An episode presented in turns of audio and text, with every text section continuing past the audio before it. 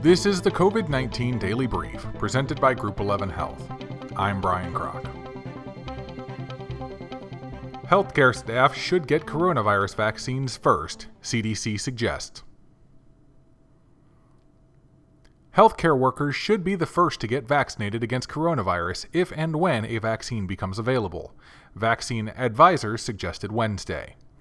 The U.S. Centers for Disease Control and Prevention's Advisory Committee for Immunization Practices heard proposals Wednesday about which groups should be vaccinated first. The roughly 20 million essential healthcare workers are an obvious choice, Dr. Kathleen Dooling of the CDC's National Center for Immunization and Respiratory Disease at the CDC told the meeting.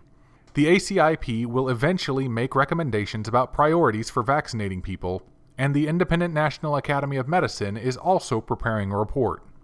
Non healthcare essential workers, with a population of around 60 to 80 million, should probably be vaccinated next. Then, adults with medical conditions who are at a higher risk for severe COVID 19, a population of more than 100 million. And finally, the 53 million people aged 65 and older, the September ACIP meeting may vote on an interim allocation of initial vaccine doses, Dooling said. Here's what you need to know about the new CDC testing guidelines. The U.S. Centers for Disease Control and Prevention abruptly changed its COVID 19 testing guidelines. Now, the center no longer recommends testing for most people without symptoms, even if they've been in close contact with someone known to have the virus. Here's what you need to know so far about these new guidelines. The CDC changed its site on Monday. Previously, it said testing is recommended for all close contacts of persons with SARS CoV 2 infections. But now it says if you have been in close contact within six feet of a person with COVID 19 infection for at least 15 minutes, but do not have symptoms, you do not necessarily need a test. Some experts are baffled. Dr. Leana Wen, an emergency physician and public health professor at George Washington University, who was previously Baltimore's health commissioner, said the testing guideline changes make no sense.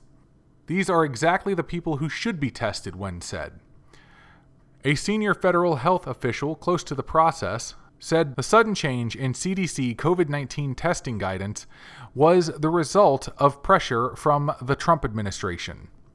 When asked whether the CDC was responding to pressure from the White House and the Department of Health and Human Services, the senior official said, It's coming from the top down. Moderna says vaccine data shows it is well tolerated across all age groups. Moderna's experimental coronavirus vaccine appears to be safe and elicits an immune response in all age groups, including the elderly, a company official said Wednesday.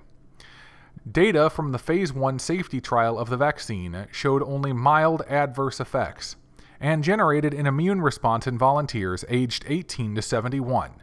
Dr. Jacqueline Miller, therapeutic area head for infectious diseases at Moderna, told a meeting of the Advisory Committee on Immunization Practices. The Phase 1 trial was conducted in three age groups 18 to 55, 56 to 70, and 71 plus years of age. Participants received two 100 milligram doses of the vaccine 28 days apart. Neutralizing antibodies, which inactivate the virus, were detected in all participants, including the upper age range, she told the meeting. All age groups also seem to produce the same immune response, a good sign, as older people often have weaker responses to vaccines. The most common adverse reactions were fatigue, chills, headache, and myalgia. More reports of adverse symptoms observed after the second dose of the vaccine, but the majority of symptoms resolved within two days. The ACIP advises the Centers for Disease Control and Prevention on how vaccines should be used in the population. This has been the COVID 19 Daily Brief presented by Group 11 Health. For more information on Group 11 Health, go to groupxihealth.com.